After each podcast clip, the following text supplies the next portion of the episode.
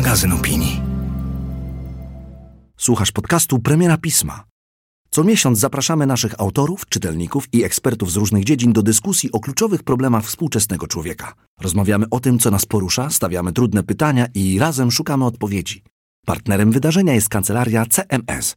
Drodzy Państwo, dzień dobry, dobry wieczór. Witamy. W dowolnym momencie mogą Państwo słuchać tego podcastu, więc y, o każdej porze mm, witam i zapraszam na kolejną odsłonę podcastu pod tytułem Premiera Pisma. To bardzo wyjątkowe rozmowy związane, nomen omen, z premierami kolejnych numerów Pisma magazynu Opinii.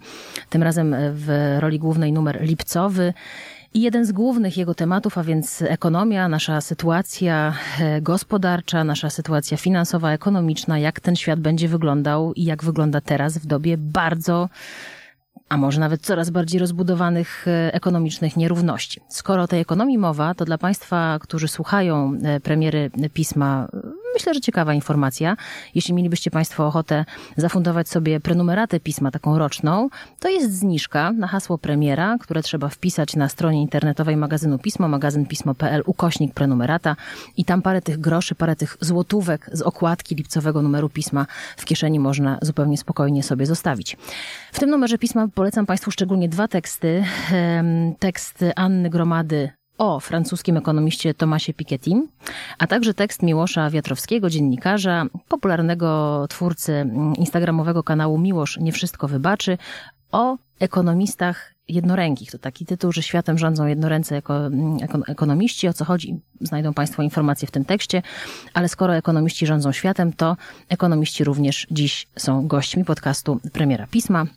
Dr Piotr Maszczyk, kierownik Zakładu Makroekonomii i Ekonomii Sektora Publicznego w Katedrze Ekonomii 2, Kolegium Gospodarki Światowej Szkoły Głównej Handlowej w Warszawie. Dzień dobry, panie Piotrze. Dzień dobry pani, dzień dobry państwu. Poprawiamy coś w nazwie? Nie.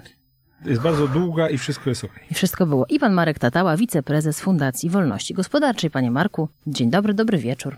Dzień dobry. My mówimy dzień dobry, bo patrzymy na rozświecone promieniami słonecznymi niebo. Dzisiaj bardzo gorąco w Warszawie. Ja nazywam się Justyna Dżbik-Kluga, jestem dziennikarką zaprzyjaźnioną z magazynem Pismo. Mam przyjemność prowadzić dla Państwa premiery. No więc panowie, zacznijmy od tego szczęsnego albo nieszczęsnego powiedzenia, że światem rządzą ekonomiści. Tak twierdzi Miłosz Wiatrowski. Czujecie się u władzy? Panie Piotrze? Ja bym bardzo chciał. Wiedział pan, że zacznę od pana. Kiedy... Kiedyś miałem takie marzenie, żeby być w grupie trzymającej władzy. To jest takie popularne powiedzenie. No nie, no, szanowni państwo, znaczy, ja rozumiem, że my wszyscy nawiązujemy w ten sposób do tego słynnego stwierdzenia, które spopularyzował Bill Clinton w czasie swojej kampanii, czyli gospodarka, czy tam ekonomia głupcze. E, natomiast teraz chyba trzeba by było zmienić to powiedzenie i jednak powiedzieć polityka głupcza. Bo widzimy, że na to, co się dzieje w ekonomii, bardzo silny wpływ ma to, co się dzieje w polityce światowej. Niestety, no wszyscy wiemy, co się dzieje na Ukrainie mm, i to bardzo silnie wpływa na to, co się dzieje nie tylko w polskiej gospodarce, koszula jest jak zawsze najbliższa ciału, ale też w gospodarce światowej. W związku z tym polityka głupcze. Światem nie rządzą ekonomiści. Czasami ekonomiści są również politykami, czasami politycy są ekonomistami, ale światem nie rządzą ekonomiści żadną miarą. Czasami mają niewielki wpływ na to, co się w danym kraju, regionie, na świecie dzieje, ale bez przesady. Jeżeli ktoś z Państwa myśli sobie, że w Polsce rządzą ekonomiści, no to chyba dawno stąd wyjechał i nie wraca. Bo w Polsce nie rządzą ekonomiści, jeżeli już to historycy. Jeżeli już to Adam Glapiński, bo mnie się wyobrażają różne, przypominają mi się w tym momencie różne konferencje, na które nie wiem, czy to nie jest tak, że teraz kiedy była pandemia taka w najwyższym momencie, to wszyscy czekali na konferencję ministra zdrowia. Teraz, kiedy inflacja jest w coraz wyższym momencie, wszyscy patrzą na kolejną konferencję Adama Glapińskiego, zastanawiają się, co tym razem powie i dlaczego tak i jak bardzo nisko będzie to wszystko upadało. Ale powiedział pan o tym, że e, polityka głupcze, przecież ekonomia i polityka są ze sobą nierozłączne. To nie Marku.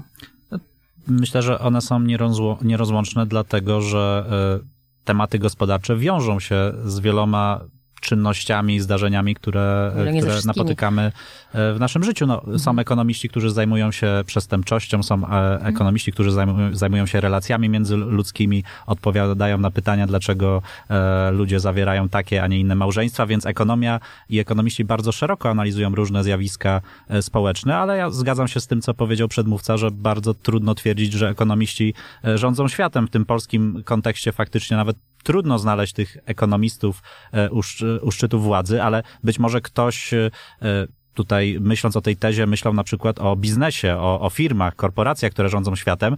E, Ja z tą tezą się w ogóle nie zgadzam, ale gdyby nawet ją przyjąć za słuszną, to jeżeli zobaczymy, kto rządzi tymi firmami, to to też nie są ekonomiści. Większość takich znanych e, milionerów, miliarderów, e, czy to na polskich listach topowych, czy na listach światowych, to też nie są osoby, których nazwalibyśmy ekonomistami. Oni czasami nawet nie mają w ogóle wyższego wykształcenia, albo mają wykształcenie zupełnie niezwiązane z branżą, w którą działają.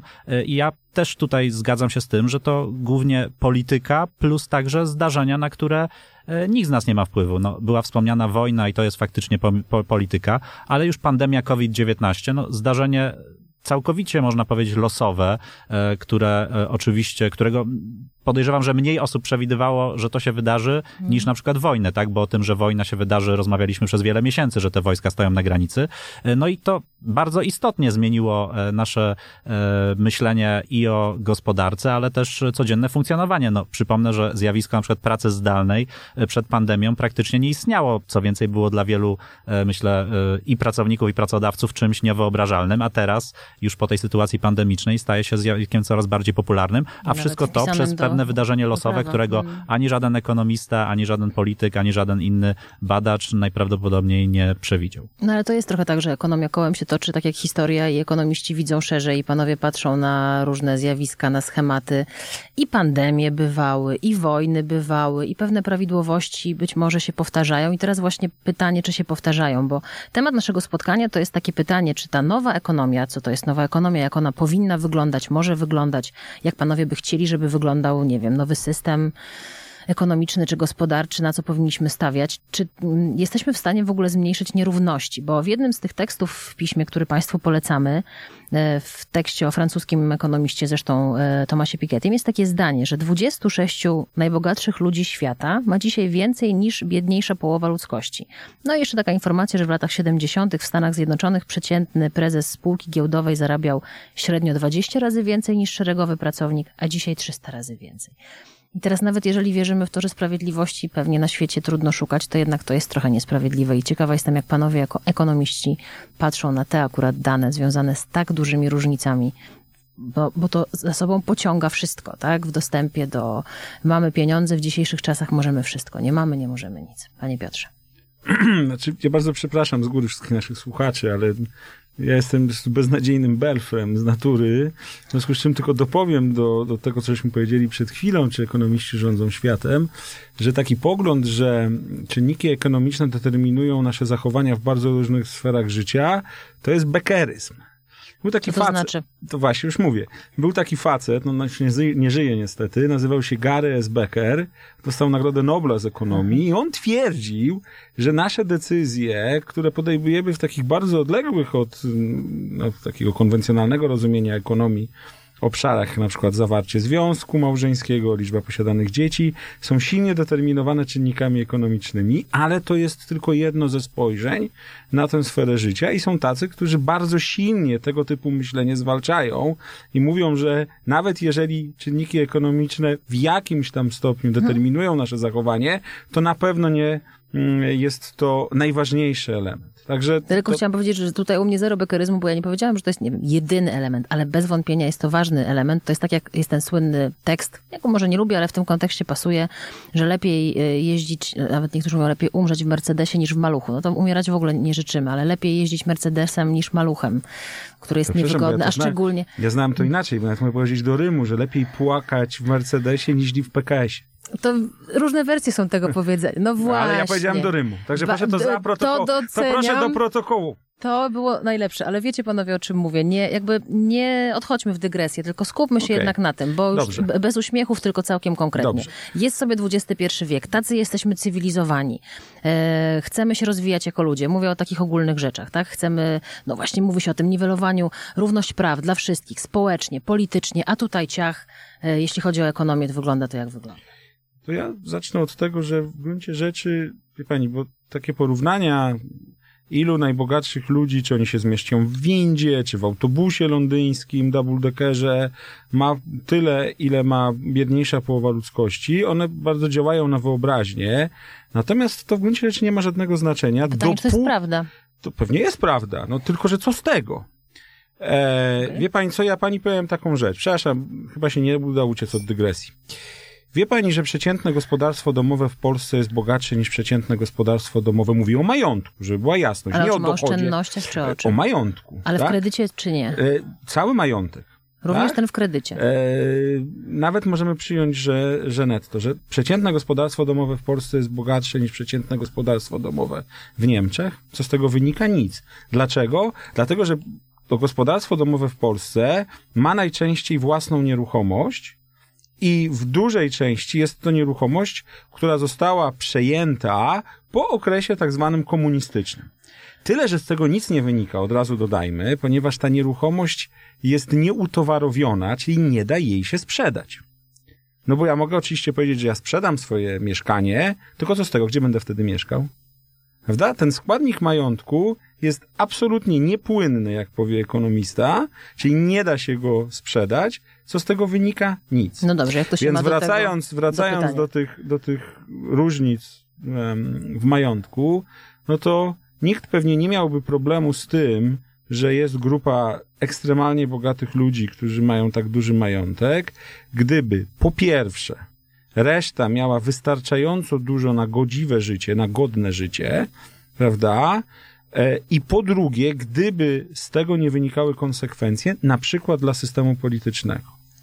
I myślę, że my często łączymy te rzeczy, prawda? Bo nawet temat dzisiejszej naszej dyskusji, czyli nierówności, nierówności dochodowe czy majątkowe, Nierówności w gruncie rzeczy nie miałyby znaczenia, bo Monako to jest taki kraj w Europie, gdzie są bardzo duże nierówności. Tylko one są dlatego, że tam są multimilionerzy i po prostu milionerzy. Czyli ktoś ma jacht y, 60-metrowy, a ktoś tylko 15-metrowy i on jest jednak bardzo I ich te nierówności, biedny. ale nie bolą, bo jednak No jest milionerem, o, tak? Mhm. No właśnie, prawda? Jakie to ma znaczenie? No żadne, chyba że ktoś ma tak rozbuchane ego, Że mieć cierpi, prawda? 60-metrowy W związku z tym, po pierwsze, tak, czy zaspokajamy podstawowe potrzeby, tak? Bo wtedy, jeżeli są nawet bardzo bogaci ludzie, czy dużo bogatsi ode mnie ludzie, to właściwie mnie to nie interesuje, jeżeli ja prowadzę godziwe życie. No chyba, że ktoś, powtarzam, ma tak rozbuchanego, że myśli sobie, że bardzo by chciał mieć jacht Roma No nie, no tego nie To sprowadzamy po do pierwsze. absurdu. I po drugie, i to też nie jest takie oczywiste, że bogactwo, majątek, dochody wpływają na życie polityczne. Gdybyśmy potrafili, pytanie, czy potrafimy, Pytanie, czy potrafimy. Gdybyśmy potrafili oczyścić nasze życie polityczne, proszę zwrócić uwagę, że wracamy do polityki, z tego, że ludzie bogatsi, czy tacy, którzy osiągają większe dochody, mają znacznie większy wpływ na to, co się dzieje, to znowuż oni mogliby być bogaci, prawda? Proszę zwrócić uwagę, że dopóki, dopóty, dopóki w wielu krajach europejskich był absolutyzm oświecony, to w gruncie rzeczy nie miało żadnego znaczenia, e, jaką, jaki ja mam majątek, ponieważ i tak rządził monarcha, który podejmował decyzje, oczywiście pod wpływem swoich doradców i tak dalej, ale jednak w sposób o wiele bardziej autonomiczny niż jakikolwiek polityk obecny. I jeszcze raz powtórzę, ja się zgadzam, że to jest bardzo trudno rozdzielić, ale gdybyśmy potrafili to rozdzielić, to moglibyśmy znacznie mniej uwagi poświęcać nierównościom, Mhm. To ja tylko powiem, że to pan wraca do polityki, bo jakby ja tej polityki tutaj nie zapraszam. Bardziej wracałabym do społeczeństwa, które, tak jak pan powiedział, fajnie, żeby mogło w większej liczbie żyć godnie albo na takim naprawdę dobrym poziomie w porównaniu z tymi 26 najbogatszymi ludźmi świata. Panie Marko, jak pan na to patrzy? E, No, Na przede- te nierówności. Przede wszystkim to społeczeństwo, o którym e, pani powiedziała, e, dzisiaj żyje o wiele godniej niż 20, 30, 50 lat temu, właśnie dzięki wielu liberalnym ideom, w tym wolności gospodarczej, która przyniosła ogromny postęp ludzkości. Kiedyś większość z ludzkości żyła poza uprzywilejowaną grupą, nie wiem, szlachty, szlachty, monarchii w skrajnej biedzie e, i dopiero gdzieś od XVIII-XIX wieku, w zależności od krajów, zaczęliśmy e, jako masy społeczeństwa z tej biedy wychodzić. E, na mnie w ogóle te dane nie robią jakby większego wrażenia. Gratuluję tym paniom i panom, które są w tym top 26, tym, którzy osiągnęli ten sukces dzięki swojej pracy, innowacyjnym pomysłom, bo być może jest tam jakiś oligarcha, który jest tam dzięki monopolizacji jakiegoś sektora, czy, czy kontaktom politycznym, szczególnie z tych krajów mniej rozwijających się, bo pewnie takie osoby też są w gronie mhm. tych e, największych osób e, sukcesu. E, I nie widzę w tym e, nic złego, bo wolę skupiać się właśnie na tej grupie e, i na problemie w ogóle wychodzenia z biedy. Mi się wydaje, że to jest o wiele ważniejszy problem niż dyskusja o nierównościach, więc to, czy te osoby na poziomie bogatym będą miały 5 miliardów, 100 miliardów, 20 miliardów, nie ma dla mnie większego znaczenia, jeżeli cały czas budujemy system, w którym zmniejszamy tą grupę, która żyje za mniej niż dolara dziennie. I taki system do tej pory udało się budować. E, na początku lat 50. E, e, poniżej, po takiej granicy skrajnego ubóstwa żyło na świecie 50% społeczeństwa. Dziś jest to w okolicach 10%, więc zobaczmy, jak ogromny proces osiągnęliśmy przy zwiększającej się światowej populacji. Tych ludzi jest mhm. też w takich wartościach absolutnych więcej. To, na co warto zwrócić uwagę, też nawiązując do tego, czy faktycznie te osoby mając majątki wpływają na politykę, wydaje mi się, że to jest, jest to jednak bardzo ograniczone. Przykład taki e, polski. Czyli, że ma ograniczony warto, wpływ na wa, Warto sobie zobaczyć na listę 100 najbogatszych Polaków, e, poszukać jakichś rozmów z nimi, wywiadów, nawet z tego, e, ale też z bezpośrednich spotkań, można wydedukować, jakie mają poglądy polityczne zwolenników obecnej władzy myślę, że policzymy tam na palcach, no może dwóch rąk maksymalnie, wśród tej setki.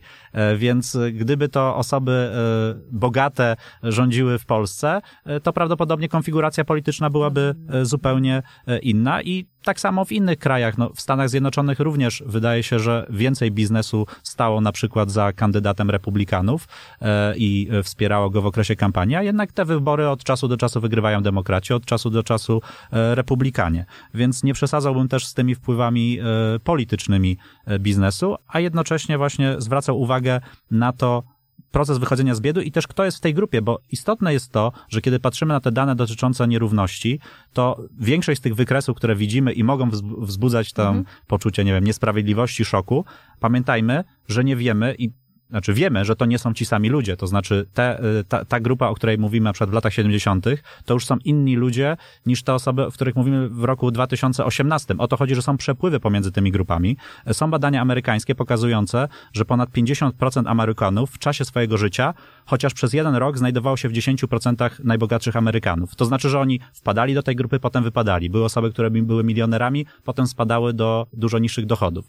I to jest istotne, to jest oczywiście o wiele rzadziej i trudniej badane, bo tak naprawdę trzeba byłoby, no, e, od urodzenia zacząć badać pewne roczniki, to jest o wiele mhm. bardziej kosztowne w ogóle e, i skomplikowane badanie, ale e, ważne jest też to, jak łatwe są przechodzenia pomiędzy tymi grupami, bo to, że ktoś zostanie na jakiś czas milionerem, potem spadnie, no jego problem, nie, nie przejmowałbym się tym bardzo. I ostatnia rzecz, która też jest istotna w no, tych danych. Powiem, że teraz chyba jednak e, e, gorszym kłopotem jest spadnięcie do tej niższej grupy właśnie, e, że już może byliśmy takimi super zarabiającymi, no a teraz już przestajemy nimi być. No, tak? pytanie te nasze też, pieniądze już nie mają takiego przełożenia. Co oznacza jakby osoba na przykład o, o niskim majątku, bo pan doktor powiedział o tym przykładzie Niemiec i Polski i o tym porównaniu zaskakującym pewnie dla słuchaczy, że jeżeli patrzeć na, na te dane, to, to ci Polacy mogą być bardziej zamożniejsi. Pod jakimś kątem od Niemców. Pod jakimś tak? kątem Niemców, mhm. ale są badania, w których na przykład osoba po studiach, e, studiująca na Harvardzie, czy na Yale, czy na jakiejś innej prestiżowej uczelni, jest traktowana jako osoba mniej zamożna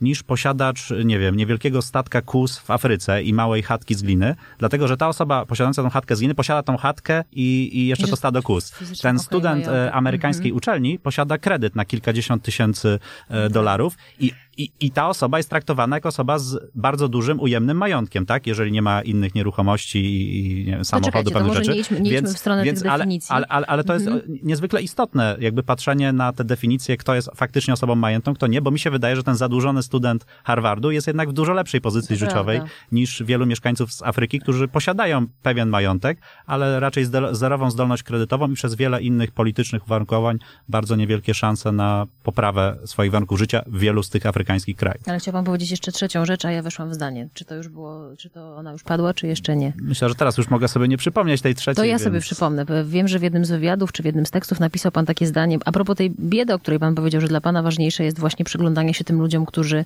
mogą wyjść z tej biedy, czy żeby wyszli z biedy, czy sposobom pomocy, y, czy wspierania tego wychodzenia z biedy. Wolność gospodarcza ułatwia wyjście z biedy. Co to znaczy? No, przede wszystkim kraje, w których e, ta swoboda prowadzenia działalności e, gospodarczej, rozumiana jako swoboda wejścia na rynek, jako także państwo prawa, bo ono jest e, niezwykle istotne dla swobody działalności gospodarczej, e, jako swoboda wyboru ścieżki zawodowej, czyli na przykład niskie regulacje dostępu do zawodów, sprawiają, że ludzie mogą e, brać sprawy w swoje ręce i poprawiać warunki życia. W tym sensie, patrząc z przeciwnego punktu widzenia, jest wiele, wiele działań państwa, które promują nierówności. No taki, przykład? takie przykłady ze Stanów Zjednoczonych, one są szczególnie wi- widoczne, gdzie wiele stanów ma coś, co po angielsku nazywa się occupational licenses, czyli takie regulacje zawodów i one w wielu sta- w stanach dotyczą zawodów, które nawet w Polsce nie są regulowane, chociaż No te Stany Zjednoczone mają ten wizerunek dzikiego kapitalizmu. Są stany, gdzie regulowany jest zawód fryzjera, kosmetyczki. Jakby trzeba mieć specjalne pozwolenie, zdać ileś tam egzaminów, wejść do grupy czy do cechu, który to może robić i dopiero to robić. Tego typu regulacje sprawiają, że osoby, które chciałyby to robić, muszą albo mieć dużo pieniędzy, żeby sobie pozwolić na te egzaminy, albo robić to w sposób nielegalny, e, żeby wejść. I tego typu na przykład bariery dostępu do zawodów, które w Polsce też są zbyt silne, to jest jeden z przykładów, kiedy e, zwiększamy regulacje. Inny przykład zwiększa, e, zwiększamy nierówności. Inny przykład zwiększania nierówności przez państwo to są wszelkiego rodzaju polityki, które kreują różnego rodzaju bańki, czy to bańki na rynkach nieruchomości, czy na rynkach akcji. No kiedy przez ostatnie lata bardzo szybko e, rosły przez niekonwencjonalną politykę pieniężną, e, którą, której nie jestem zwolennikiem, e, na przykład te kursy akcji na wielu rynkach światowych, no to rosły zasoby tych posiadaczy akcji, z których oczywiście du- część to są te bogate osoby, o których pani tutaj e, wspomniała, no i ich majątki rosły. Rosły przez to, że państwo promowało politykę, która No napędzała taką bańkę. No tak samo jasne. jest z bańkami na rynkach nieruchomości, które również są często wywoływane polityką państwa, także zbyt niskich stóp procentowych, z których mieliśmy do czynienia przed, przed kryzysem 2008 roku. No i też posiadacze tych nieruchomości stawali się coraz bardziej majętni, ale nie dlatego, że wykonali jakąś ciężką pracę, mieli innowacyjne pomysły, tylko dlatego, że była bańka na rynku nieruchomości, która No w pewnym tak, się pękła tak. i nagle zbiednieli. Jasne. Nagle zbiednieli przez e, wywołany e, czy, czy, czy zaistniałą sytuację kryzysową. Czyli ta wolność gospodarcza pomaga w rozwoju kreatywności. Też na pewno. Na pewno, tak sądzę. Pytam trochę e, z perspektywy osoby, która półtora roku temu założyła własną działalność gospodarczą, więc zawsze chętnie takie wątki rozwinę. Panie Piotrze, czy chciałby pan się jakoś odnieść do tego, co mówił pan Marek?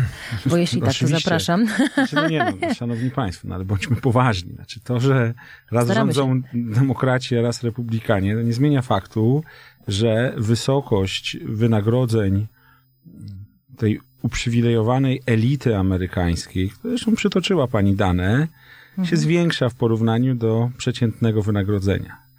Dzieje się tak dlatego, że niezależnie od tego, kto rządzi w Stanach Zjednoczonych, i do pewnego stopnia podobnie jest w Polsce, Prawda? Zwróćcie Państwo uwagę, że może poglądy polityczne ludzi, którzy są w grupie najbogatszych Polaków, e, no, sytuują ich dosyć daleko od PiSu. Nie zmienia to jednakowoż faktu, że trudno znaleźć w polityce gospodarczej obecnego rządu posunięcia, które no, w jakikolwiek sposób dotykałyby tę grupę najbogatszych. No bo ja sobie nie przypominam. Zwróćcie Państwo uwagę, że jak PiS wprowadził nowy ład, jest nowy, Zaraz choć ten już, stary choć już- już stary ład, bo 1 Zaraz lipca się. Tak. wchodzi, no to tam niewielka grupa gospodarstw domowych miała płacić wyższe podatki. Mhm. E, Zdecydowana większość gospodarstw domowych miała płacić niższe podatki. I wywołało to takie oburzenie społeczne, a w mediach wypowiadają się najczęściej ludzie, którzy z prawdopodobieństwem e, wysokim znajdują się w grupie tych, którzy byli dotknięci tym nowym, starym ładem. Ja jestem taką osobą. Bo ja na skutek wprowadzonej od 1 stycznia reformy moje zarobki netto się zmniejszyły. I teraz co się stało? Jakie były konsekwencje? Rządzi cały czas ta sama partia i mamy już teraz najnowszy ład, w którym jeszcze korzystniejsze rozwiązania będą, żeby tylko nikt nie zapłacił. W tej chwili pomijam wpływ na gospodarkę tej zmiany, żeby tylko nikt nie zapłacił, tak, albo jeszcze węższa była grupa osób, czy grupa gospodarstw domowych, która zapłaci wyższe podatki. Także spokojnie, tak? Bernie Sanders w Stanach Zjednoczonych nie wygrał. Prawda? Jakoś, o dziwo. Wygląda czasami demokraci, czasami republikanie, ale jednak nie Bernie Sanders, który w tej chwili nie oceniając, być może porozmawiamy jeszcze o tym programie gospodarczym, który jednak miał pomysł na radykalną zmianę tego systemu, który jest w Stanach Zjednoczonych. Porozmawiamy To- o takim programie gospodarczym, który y, jest dla panów takim, Mhm. bo tutaj też się pojawia w, w tekście, w piśmie takie zdanie, że musimy myśleć nad tym, jakiego systemu gospodarczego chcemy. To o tym, jakiego To- panowie chcą, też będziemy rozmawiać, tylko ja mam taką prośbę, żebyśmy wrócili z tej perspektywy, czy byli z tej, perspektywa amerykańska jest zawsze fajna, ale próbujmy jednak patrzeć z polskiej. To- jeśli to- mogę to- o to prosić, To jeśli, jeśli mogę i wrócić do Super. tej biedy i nierówności. Bardzo? Okej. Więc jakby wracając do, do tego, co żeśmy powiedzieli, wolność gospodarcza jest narzędziem, które sprzyja wychodzeniu biedy. Zgoda. Tylko zwróćcie Państwo uwagę, że mm, wolność gospodarowania, łatwość prowadzenia działalności gospodarczej wcale nie musi być, bo u nas takie klisze funkcjonują, że skoro jest wolność prowadzenia działalności gospodarczej, to znaczy, że system jest liberalny, niskie podatki Tak. i tak dalej. Przecież to nieprawda. Prawda? Mm, Na czele klasyfikacji doing business na przykład są kraje skandynawskie, w których rozmiary sektora publicznego, czyli mówiąc językiem potocznym, wysokość opodatkowania jest bardzo wysoka. To się ze sobą nie kłóci przecież. Możemy mieć system, w którym prowadzenie mm, działalności gospodarczej jest spętane relatywnie niewielką liczbą regulacji i w dalszym ciągu mieć system, który tę to, co się po angielsku nazywa social safety net, czyli ten, to zabezpieczenie społeczne relatywnie wysoko rozpina, prawda? Czyli który chroni ludzi przed tym, żeby w skrajną biedę nie e, nie popaść. Mhm. I zwracam Państwu uwagę, że oczywiście Stany Zjednoczone też są relatywnie wysoko na tych, na tych listach, Hongkong. I tam podatki są niskie bądź niższe niż w krajach skandynawskich, ale to nie oznacza, że to jest jedyny model. Znaczy ja bym chciał zerwać z myśleniem, że jak wolność prowadzenia działalności gospodarczej, to w pakiecie niskie podatki i bardzo skąpy system zabezpieczenia społecznego. Tak być nie musi. To ja wrócę do, e, do tej bogatej mniejszości i biednej większości. Tak to nazwijmy w dużym skrócie. Jest to uogólnienie, panowie mogą to uszczegóławiać i o, o to mi chodzi, Mm, bo zastanawiamy się nad tym, co dalej. Czy to się będzie pogłębiało? To znaczy będzie, bo myślę sobie też o, tym, co panowie mówią o wolności gospodarczej, że fajnie, że ona wspiera kreatywność, ale też nie każdy człowiek jest kreatywny i nie każdy człowiek umie się odnaleźć, korzystając z tej wolności gospodarczej, założy biznes, zrobi e, świetne odkrycia, zarobi na tym pieniądze, tak? Więc jak w dzisiejszych czasach zaopiekować się, pan użył tego określenia zabezpieczenia społeczne, jak dzisiaj powinny wyglądać zabezpieczenia społeczne, żeby było jednak trochę więcej tej równości, bo chyba zgodzimy się wszyscy, że ona no bardzo się to, y, bardzo to pogłębia. Ja pamiętam, jakiś czas temu wychodziły książki o polskich milionerach, a pod koniec ubiegłego roku prowadziłam y, rozmowę z autorką książki Polscy miliarderzy i tam to grono było naprawdę bardzo duże. I tak jak pan Piotr powiedział na początku, niech oni mają te miliardy, tylko my, maluczcy, też miejmy chociaż kawałeczek z tego tortu. A mamy coraz bardziej taką sytuację, w której to w Polsce i nie tylko, i ludzie biedniejsi się buntują, wychodzą na ulicę. Pytanie, czy to w ogóle jeszcze jakoś pokojowo można rozwiązać. Kiedy ten tort ma kilka kawałków i tak trzy czwarte biorą ci, którzy są tacy rzutcy, prowadzą biznesy, dogadują się z polityką różne rzeczy, a to, co zostaje tej większości, to tym się nie wyżywimy. Znaczy, mnie się wydaje, że Piketty, jeżeli Państwo będziecie mieli ochotę przeczytać e, najnowszy numer pisma, to w swoich pracach odwołuje się do literatury, nie tylko europejskiej, ale i światowej. A ja się odwołam do mm, popkultury. Jest taki film, e, który się nazywa e, Powrót Mrocznego Rycerza. To o Batmanie jest film. To ten najnowszy Batman, tak? Nie, nie, nie, nie, nie. Najnowszy starszy? to jest, Starszy najnowszy Batman. to jest, to jest trzeci film z trylogii tak zwanej Nolanowskiej, Okej. w której Batmana gra Christian Bale. I tam jest taka scena, w którym jedna z postaci, czyli Catwoman, już nie będziemy z- słuchaczom spoilować, e, tańcząc z owym Batmanem, mówi tak. Idzie sztorm. Wy tego nie widzicie jeszcze, ale jak przyjdzie sztorm, i on tam przychodzi w tym filmie oczywiście, to będziecie się zastanawiać, jak mogliście być tak głupi, żeby wierzyć, że system, w którym tak niewielu ma tak wiele, a tak wielu nie ma nic, jest możliwy do utrzymania. I to tak naprawdę, to tak naprawdę powinna być przestroga dla tych, którzy są na górze, są najbogatsi. System, nie, nie dlatego, że oni są bardzo bogaci, tylko dlatego, że ci, którzy są na Są przeciwległym krańcu, Mhm. nie mają nic. I oczywiście możemy mówić, że wolność gospodarcza pomoże ludziom wydobyć się z biedy i pewnie tak jest. Ale jednak, żeby zostać przedsiębiorcą, to trzeba mieć specyficzną konstrukcję psychiczną. Ja tutaj wrzucę kamyczek do ogródka Oj, trzeba, trzeba. swojego i powiem tak, że kluczowe słowo, które teraz odmieniamy przez wszystkie przypadki, to jest przedsiębiorczość. Nie da się jej nauczyć. To jest tak jak z takimi kursami creative writing na amerykańskich uniwersytetach. Jak ktoś ma szczęście i się taki, na taki kurs zapisze, to może go na przykład pisania książek, powieści, czy teraz coraz czę- częściej scenariuszy filmowych, uczyć taki człowiek jak Stephen King, prawda? Niezależnie jak to ocenia Mhm. jego pisarstwo, No to coś jest facet, który na pisaniu Tak. książek zarobił miliony. I on nauczy nas, jak robić ekspozycje bohaterów, jak prowadzić do punktu kulminacyjnego, jak rozwiązanie wprowadzać. Natomiast jeśli ktoś nie ma talentu, to niczego nie napisze, choć wie, jak to zrobić.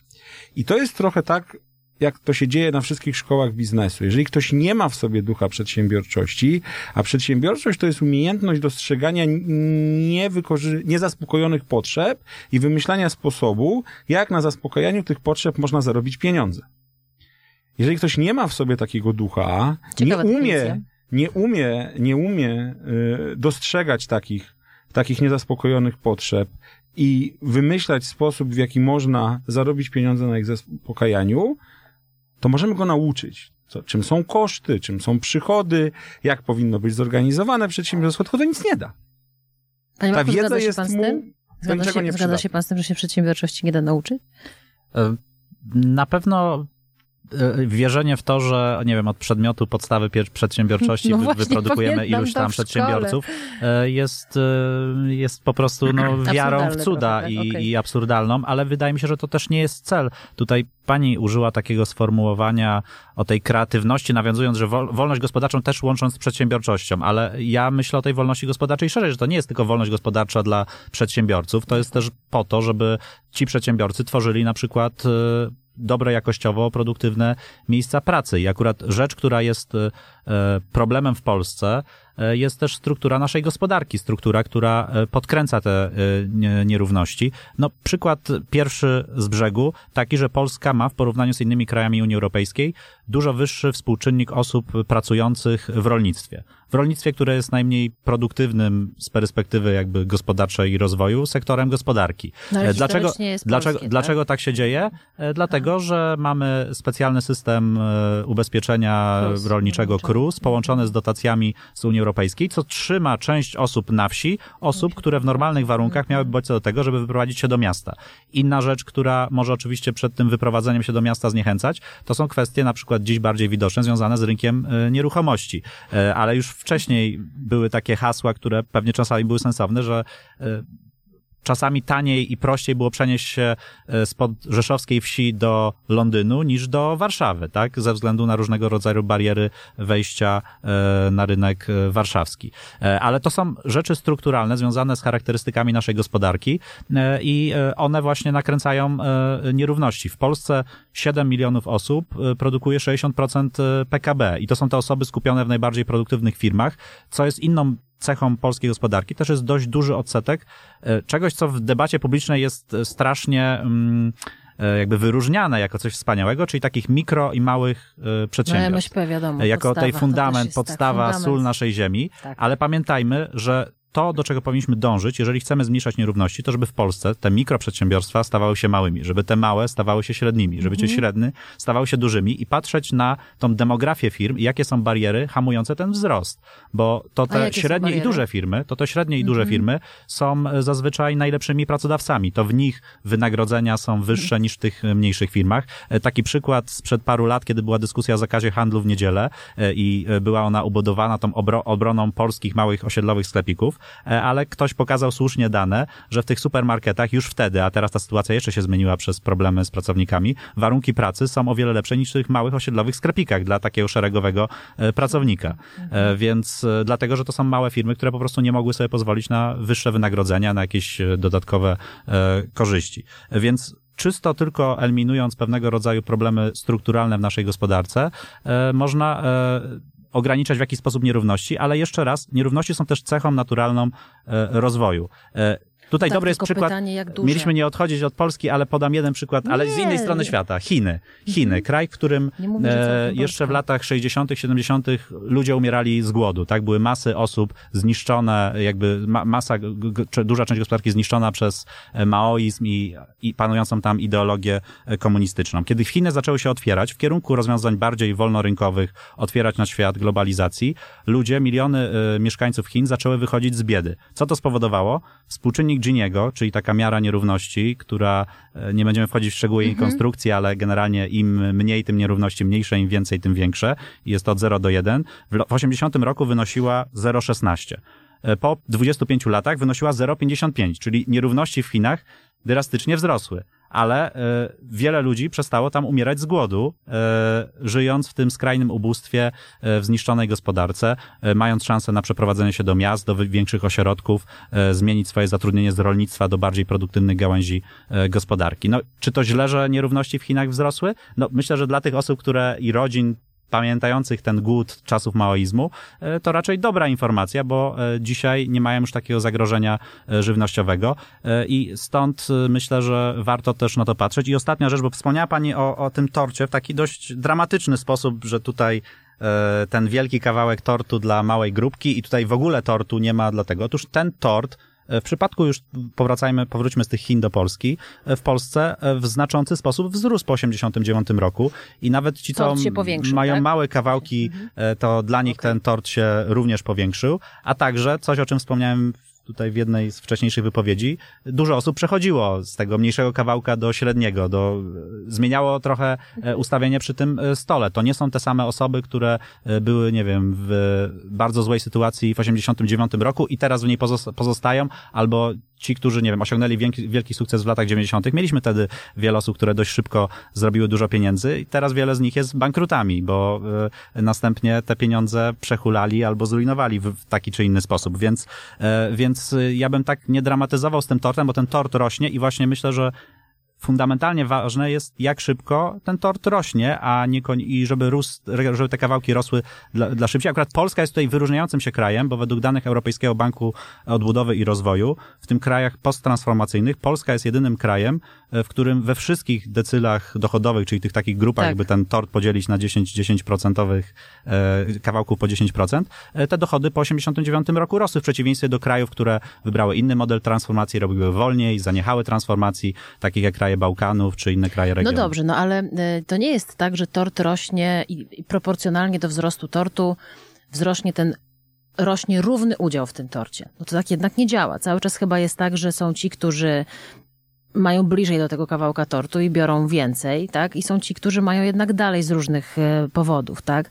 I to, o czym rozmawiamy, czy to, o co panów pytam, to jest e, to, jak sprawić, żeby no, była jakaś klasa średnia, tak? Czy żeby byli ci ludzie, żeby nie było jak w Rosji, gdzie są albo super bogaci ludzie, albo super biedni, tylko żebyśmy byli w miarę, żeby ten cały kapitał, który jest wytwarzany przez rynek, jeden, drugi, piąty, siedemnasty, żeby on był rozkładany równomiernie, w jakiś sposób sprawiedliwie. I tu się pojawia cały ubrany na biało państwo, tak? To znaczy instytucja państwa. No po coś to państwo jednak mamy. Pan Piotr się uśmiecha, więc być może będzie jakiś przykład filmowy. Mnie się skojarzył film Komornik, kiedy pan mówił o Batmanie. Tam jest taka scena, w której Kinga Price z tą swoją naiwnością patrzy na Andrzeja Chyrę. On jest tym oczywiście okropnym człowiekiem tam i ona mówi, tu chodzi o uczciwość ludzką, tak? I fajnie, żeby w tym świecie, w którym rządzi pieniądz, bo umówmy się, żyjemy w systemie, w którym rządzi pieniądz, żeby jednak też ten człowiek miał swoje miejsce. Ten papierowy talerzyk na kawałek tortu. Panie Piotrze, to gdzie tutaj państwo, nie państwo? Tomasz Piketty ma swoje pomysły, zaraz do nich zajrzymy, ale może y, zaczniemy od panów No pomysłów, bo dobrze. myślę, że trochę ich jest. To dobrze. No to wróćmy do XIX wieku. Oj, nie wiem, czy to jest dobry to, pomysł. to jest bardzo dobry pomysł. Bo ja się zgadzam z, bo, bo ja się zgadzam z, z moim rozmówcą, że rzeczywiście uprzemysłowienie, rewolucja... z panem Markiem, tak? Tak jest, tak jest. E, to, powiedziałbym z rozmówczynią. Em, uprzemysłowienie, rewolucja przemysłowa i wprowadzenie systemu kapitalistycznego pozwoliło ludziom wyjść z biedy, pełna zgoda. Ale z drugiej strony, historycy gospodarczy pokazują nam, że pierwsze pokolenie ludzi, którzy przenieśli się ze wsi do miasta, to było pokolenie bardzo wysokiej biedy i my to wiemy, ponieważ na zachodzie Europy wtedy powstają armie z poboru i zaczynają się dane na temat wysoko, wzrostu poborowych. I widać tąpnięcie, które jest oczywiście oznaką tego, że w gospodarstwach domowych, w których ci poborowi się wyko- y, wychowywali, było mniej jedzenia na przykład, tak? To jeżeli ktoś pamięta Ziemię obiecaną, czy książkę, czy film Andrzeja Wajdy, to wie, jak to wyglądało. Na dłuższą metę, ja się zgadzam, kapitalizm w Europie pozwolił zmniejszyć skalę ubóstwa, skrajnego ubóstwa. Nie zmienia to jednak faktu, że w okresie przejściowym musi wkroczyć państwo i ludziom, którzy zostaną dotknięci, pomóc. Kolejny przykład. Pełna zgoda. W Polsce mamy wyzwanie w postaci ludzi, którzy pracują w sektorze rolnym i mają skrajnie niską produktywność. Pełna zgoda. Możemy wręcz mówić, że w Polsce występuje bezrobocie agrarne, czyli ze spisów powszechnych wynika, że mamy na przykład gospodarstwo, które ma, nie wiem, 7-8 hektarów, trochę świnek, trochę krówek, jakieś kurki chodzą i tam cztery osoby pracują. I oni właściwie niczego nie produkują na rynek, albo jakaś szczątkowa jest produkcja, no tych ludzi trzeba, ich wydajność trzeba zmienić.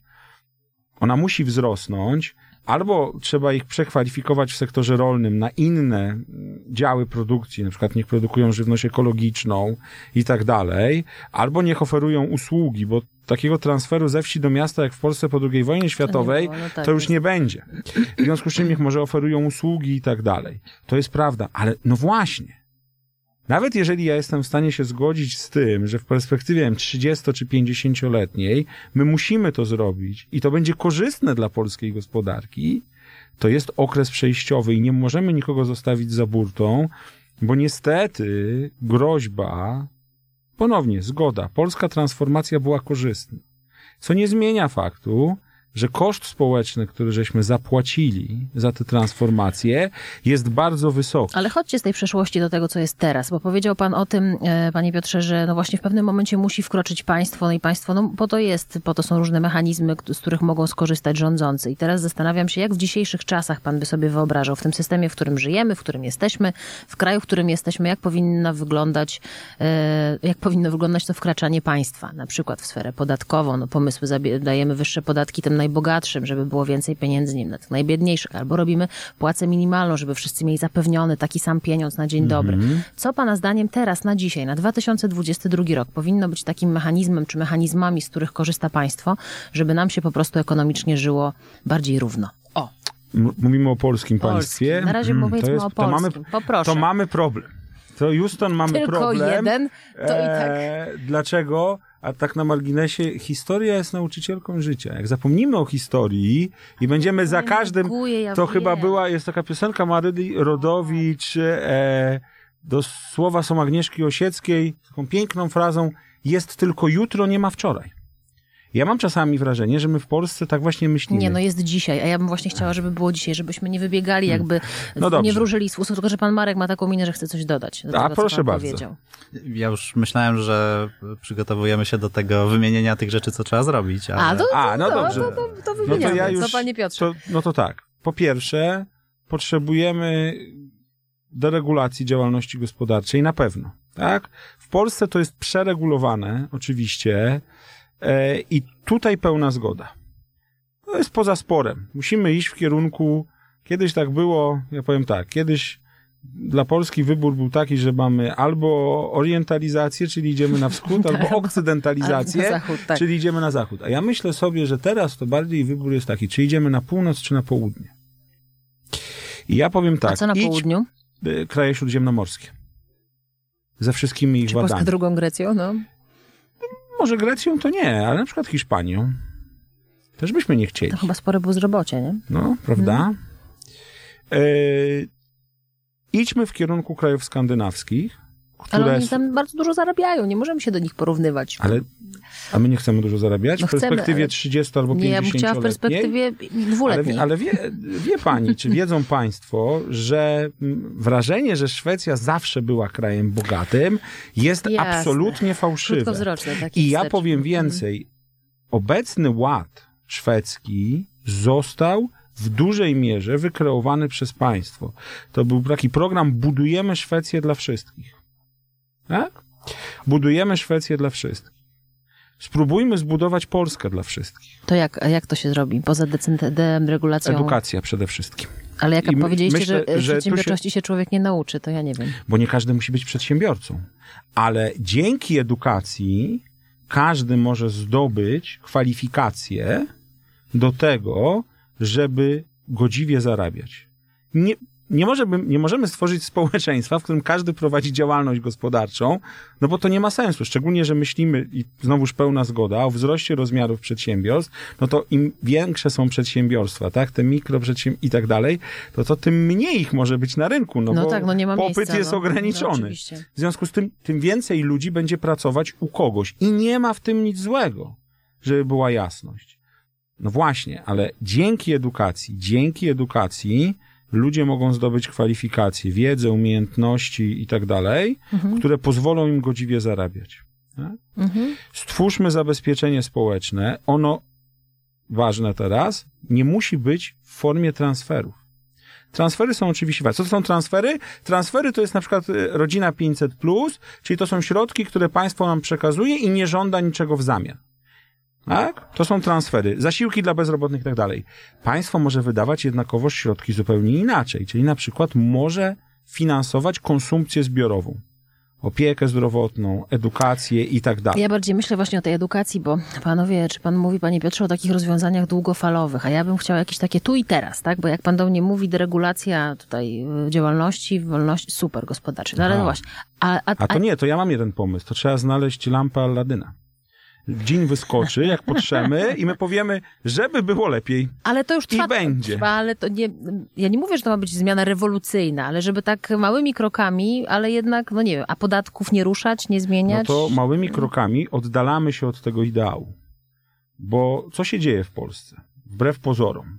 Partia, która rządzi, solidaryzm pewnego rodzaju społeczny ma na sztandarach. Pamiętacie Państwo, kiedyś była taka kampania wyborcza, gdzie była Polska liberalna versus Polska Oj, tak, tak solidarna. była, tak, tak, Ale gdybyśmy się prawda, głęboko to prawda. zastanowili nad programem, który PiS wdraża, to ten program zakłada prywatyzację kolejnych sfer życia. No bo zwróćcie Państwo uwagę, słyszymy tak, publiczna służba zdrowia, hmm, macie 500 plus, to sobie sfinansujcie wizytę. Dobra szkoła jest 500 plus. 300 plus wyprawka. Tak, tam. wyprawka i tak dalej. No to nie tędy droga. To jest prywatyzacja kolejnych sfer życia. Oczywiście prywatyzacja a la Polonais. No taka Mm, prawda? mimochodem taka. Mhm. I mówimy ludziom, na was kładziemy odpowiedzialność za wasz własny los. Tak się nie udaje. Ale wr- nie, dobra, to dobra, panie Marku, panie Marku, to do pana ten, e, teraz rzucam tę piłeczkę z pytaniem, co powinno być tak tu i teraz robione, żeby było mniej tych nierówności. Poza tym, że wolność gospodarcza ułatwia wyjście z biedy. Ki, ki, ki, kilka rzeczy takich na tu i teraz też mam poza, poza tą lampą e, z ginem, aczkolwiek jest to najbardziej skuteczne oczywiście działanie. No, filmowo, Ale jeszcze e, zanim, zanim je opowiem, to jeszcze tylko krótko do tych krajów skandynawskich, które się Aha. tutaj parę razy Nowy szwedzki e, ład, tak. poja- pojawiają, e, bo faktycznie jest tak, że e, w wielu e, rankingach doing business, ale też w indeksach wolności gospodarczej e, kraje skandynawskie są dość wysoko. E, Co ciekawe, może Państwo tego e, słuchacze nasi nie wiedzą, e, wszystkie kraje skandynawskie są wyżej niż Polska w indeksach wolności gospodarczej czy w doing business, więc jeżeli traktować te indeksy, że na górze mamy kraje najbardziej wolne gospodarczo kapitalistyczne, a na dole najbardziej socjalistyczne czy, czy quasi-socjalistyczne, to Polska jest bardziej socjalistyczna niż Szwecja, Norwegia, Dania, Islandia e, czy e, Finlandia, tak? Jeżeli popatrzymy na całe to spektrum krajów e, nordyckich. W, w wielu indeksach Dania jest wyżej niż Stany Zjednoczone, które z kolei mają w takiej w popularnej percepcji wizerunek, nie wiem, dzikiego kapitalizmu, No tak, a Dania to są tego państwa... takie powtarzane gdzieś tam tak, medialne hasło, jak się Tak, tak, tak. Ale pan Piotr i- mi i to- pogroził, jak powiedziałam Nowy Szwedzki Ład, muszę No bo to powiedzieć. się za bardzo kojarzy z polskim. Ale to było celowe. A, A,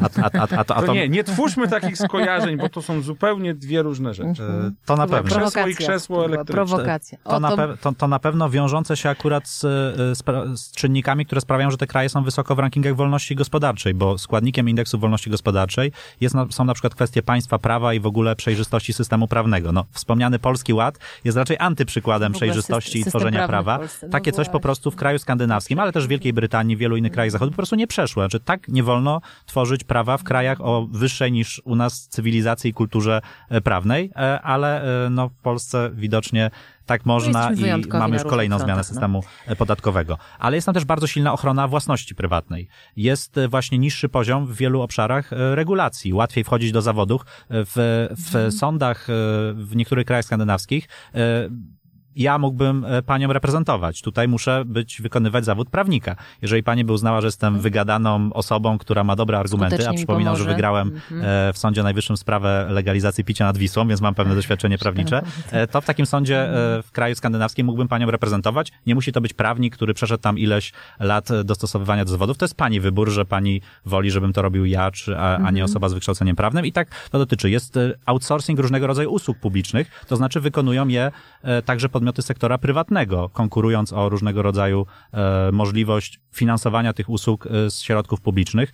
E, w systemie edukacji, na przykład w Szwecji, istnieje bon edukacyjny, czyli takie pieniądze idące za uczniem, o który mogą również konkurować szkoły prywatne, społeczne, prowadzone przez fundacje, więc jest taka większa konkurencja na rynku edukacji i w ogóle większa konkurencja na rynku. Problem z tym rozrośniętym państwem socjalnym po pierwsze jest taki, że ono też się zmniejszyło. Po kryzysie lat 80., 90. w wielu krajach wycofano się jednak z bardzo e, nadmiernych wydatków. Francja ma wyższe wydatki publiczne i wyższe wydatki socjalne niż e, kraje nordyckie, o czym też myślę niewiele osób wie. E, I jeszcze myślę, że dość źle zorganizowane to państwo e, socjalne. Tutaj autorka tekstu o Piketty wspomina e, ten e, czytanie tego, na jakie różne składki idzie e, jej wynagrodzenie we Francji. Więc to bardzo ciekawy przykład, który w tym numerze pisma e, polecam. E, Ale e, to ma też silny związek z kulturą tych krajów. To znaczy wyższy poziom zaufania, kształtowany przez lata nie tylko przez e, instytucje gospodarcze, ale Mhm. w ogóle przez cechy charakterystyczne tamtejszego społeczeństwa, ale nawet uwar- uwarunkowań geograficznych. Inną historię z brakiem takiego poziomu, nie wiem, pańszczyzny i tego typu e, mentalności, który istniał w Polsce. I e, to sprawiało, że wchodząc z tak wysokim poziomem zaufania w system rozrośniętego państwa so- socjalnego, na przykład były o wiele mniejsze, nie- niewielkie problemy nadużywania tego systemu. Obawiam się, że w polskich warunkach skopiowanie jeden do jeden takiego modelu tak, to by się- dałoby dopiero, dopiero inne wyniki. Często mówię to, kiedy ludzie mówią, a wprowadźmy tutaj model szwajcarski, referenda co, co dwa tygodnie, tak? Znaczy te wyniki tych referendów byłyby zupełnie inne niż w Szwajcarii, kulturze, która była krajem silnie rolniczym, wychowanym w tych różnych To dolinach to ja tego. wrócę do pytania. I- To w, i- w i te- polskim kontekście ten cały ubrany na biało, to całe Tak. ubrane państwo, co może, tak. w, w co powinno wkładać ręce szybko i skutecznie, a co może To zostawić? odpowiem, ale ostatnia rzecz o tych Skandynawach, że Dobrze. właśnie jedynym problemem przekopiowania, znaczy, że model skandynawski brzmi fajnie, ale po pierwsze w kontekście historycznym jest często podawany w 89 roku nie mieliśmy pieniędzy, żeby w ogóle myśleć o takim modelu, a dzisiaj myślenie o nim ma jeden mankament. W Polsce mamy zbyt mało Szwedów, Norwegów, Finów i Duńczyków, żeby jeden do jeden takie rozwiązania e, kopiować. E, jeżeli chodzi o rozwiązania, takie na szybko, które już teraz by działały na jakby korzyść zmniejszania pewnego typu nierówności, bo też myślę, że co najmniej warto rozróżnić dwa rodzaje nierówności. Nierówności takie stanów na przykład nierówności dochodowe majątków, ale też nierówności szans. I w przypadku Tak, nierówności szans oczywiście. akurat tutaj Jasne. wydaje mi się, że jak najbardziej warto je e, zmniejszać i dążyć do zera. W przypadku nierówności sytuacji nie ma optymalnego poziomu i nawet bym się tutaj nie pokusił o jego wskazywanie i, i nie wiem, czy jest w ogóle jakiś sens większy w Polsce z nich walki, ale nierówność tej, tych sytuacji e, ograniczyłaby po pierwsze e, zmiany w systemie zabezpieczenia rolniczego, czy właśnie stworzenie tych bodźców, żeby ludzie przechodzili do bardziej e, produktywnych e, sektorów. Wszelkie bariery, ograniczenie wszelkich barier regulacyjnych, które sprawiają, że jak mała firma, mikrofirma staje się małą firmą, to musi od razu wypełnić ileś tam dodatkowych obciążeń biurokratycznych, kosztowych i tego. Tak samo z małej do średniej, ze średniej do dużej. Znaczy sprawić, żeby ten wzrost firm bardziej się e, opłacał. E, z kwestii jeszcze takich krótkofalowych, to wydaje mi się, że bardzo trudne w realiach politycznych jest majstrowanie przy wysokości stawek podatkowych, o czym mówiliśmy kilkanaście minut temu, ale uproszczenie tego systemu, uproszczenie i zrobienie go bardziej przejrzystym, czyli coś, co będzie zaprzeczeniem polskiego ładu, czyli stworzenie prostych, przejrzystych podatków, już w jakiś sposób poprawiłoby przede wszystkim taką przejrzystość w ogóle nasze rozumienie systemu podatkowego, e, ale też sprawiło, że dużo mniej czasu wiele osób poświęcało na myślenie o tym, jak ten system jest e, skomplikowany. Pytanie, czy tu chodzi Z to, rzeczy to długofalowych rozumieli? oczywiście jest kwestia edukacji e, i to właśnie nie edukacji w kierunku ekonomicznym, w kierunku przedsiębiorczości, tylko generalnie zbudowanie nowego, nowoczesnego modelu edukacji w Polsce, e, a nie reformy e, pokroju likwidacji gimnazjów, czy teraz znowu zmiany e, struktury w jedną. Wiele osób mówi, że akurat e, likwidacja gimnazjów to jest coś, co może e, zwiększyć te nierówności e, szans, ponieważ w jakiś sposób skraca okres takiej edukacji, kiedy osoby z różnych na przykład grup społecznych mogły się w tych gimnazjach mieszać i miksować, tak? Więc, więc pytanie, jak to się będzie miało do późniejszych wyników. Ale w edukacji jest po prostu dużo do zrobienia i to jest narzędzie, które państwo powinno wykorzystywać do tego, żeby tę równość szans zwiększać pomiędzy dziećmi e, rodziców z różnych e, rodzin. E, No i tutaj widzę szczególnie e, istotną rolę e, państwa. Rzecz, której też jest sporo do zrobienia, to jest kwestia e, polityki socjalnej, ale tutaj ja zgadzam się z tym, że pewnie pewne rozwiązania powinny być prowadzone poprzez dostarczanie lepszych usług, a nie dawanie e, tylko Pieniędzy 500 na plus realizowanie tego tak. ale już te systemy, które ograniczają się do dawania pieniędzy, powinny być systemami, e, po angielsku to można powiedzieć targeted, ale takimi celowanymi. My powinniśmy skupiać naszą pomoc z państwa socjalnego do osób, które faktycznie tej pomocy potrzebują. e, Ale I dlaczego ja też płacę podatki? No to jest nie w porządku. no to pani powinna płacić po prostu niższe e, podatki, tak? Ale nie dostawać tak, a propos e, sprawiedliwości, skoro 500 wszyscy plus płacimy. albo inne, inne tego typu świadczenia, które są świadczeniami powszechnymi. Pełna niezgoda, bo... Ze mną czy z panem Markiem? E, Nie, nie, powiem? z panem Markiem oczywiście, bo znaczy, to jest myślenie, które niesamowicie wspiera Segreguje egoizm tych, którzy płacą podatki. Ponieważ jeżeli ja wiem, że teraz jest taka dyskusja w Polsce, czy 500 plus powinno być dla każdego No była tak. dziecka. tak, tak, Teraz tak. mamy dyskusję na temat wsparcia e, kredytobiorców wakacjami kredytowymi i tak dalej. I em, pomijając słuszność tych konkretnych rozwiązań, to pomyślcie Państwo, jeżeli ja jestem w klasie średniej wyższej albo wyższej i nie korzystam z żadnego programu socjalnego państwa, moje dziecko chodzi do prywatnej szkoły, leczę się prywatnie, prawda? Mieszkam na strzeżonym osiedlu, przemieszczam się ze strzeżonego osiedla do biurowca samochodem, a jak jestem w klasie wyższej, to samochodem z kierowcą, to po co mam cokolwiek płacić? Przecież to jest niesprawiedliwe.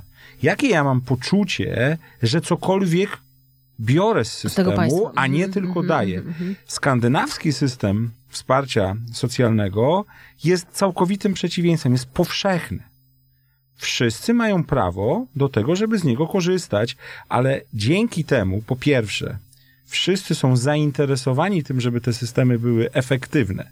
No bo efektywne państwo, Mhm. zapytałem, czy po, polskie państwo ma to zmieniać? Efektywne państwo bierze się z przeświadczenia dostatecznie dużej grupy osób, że ja jestem, zainter- jestem beneficjentem Że mam wpływ też państwa. jakiś taki. Ja powiem rzecz obrazoburczą. Eksperci, którzy się zajmują rozwojem krajów rozwijających się, czasami wskazują, że niekiedy korzystne dla tych krajów jest monopolizowanie pewnych branż.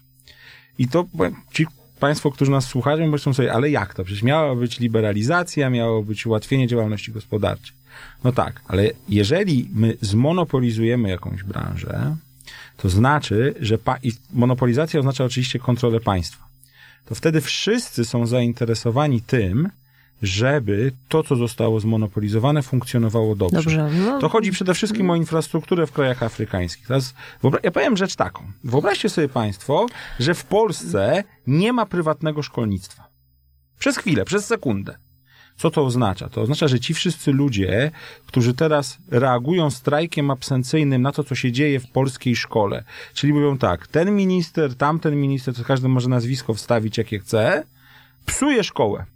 W związku z czym ja zabieram swoje dziecko ze szkoły, ona będzie chodzić do szkoły prywatnej, no może być szkoła wyznaniowa, bezwyznaniowa ale nie i ma tak szkół dalej. prywatnych. Y, I już. I Mhm. w ogóle mnie to nie interesuje. Także dajcie mi niższe podatki, żebym nie finansował tej niedobrej szkoły, a moje dziecko chodzi do dobrej szkoły.